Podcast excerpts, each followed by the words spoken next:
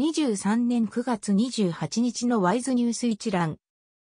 台湾の経済ニュースが音声で聞ける耳よりワイズ。こちらではトップニュースとその他ニュースのタイトルをまとめてお届けします。スマートフォンでもお聞きいただけます。トップニュースは、三大科学園区の上半期売上高、新築科学園区と中、部科学園区は2割減。国家科学及び技術委員会が27日発表した新築科学園区に進出する企業の上半期売上高の合計は6684億4000万台湾円、約3兆1000億円で前年同期比19.01%減少した。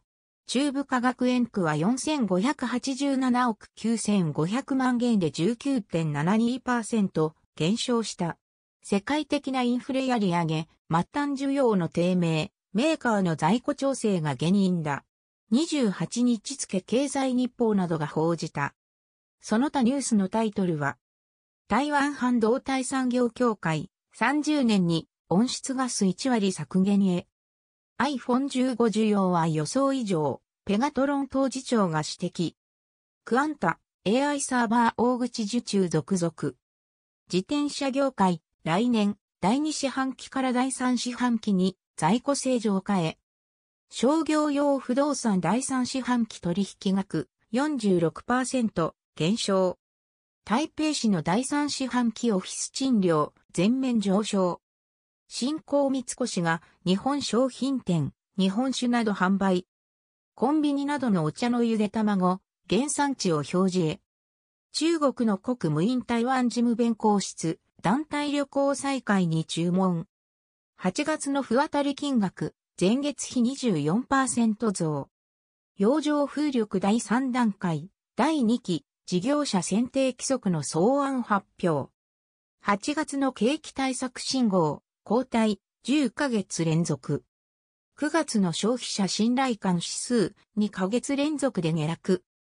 23年経済成長予測、キャセイフィナンシャルホールディングスが1.3%に下方修正。総統選挙の世論調査、野党連合なら支持率40%超。総統選の民進党候補の来氏、副総統候補に女性検討。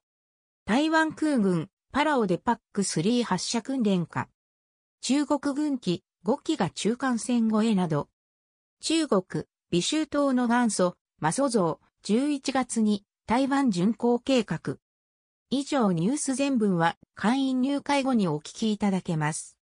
購読、指読をご希望の方は、ワイズホームページからお申し込みいただけます。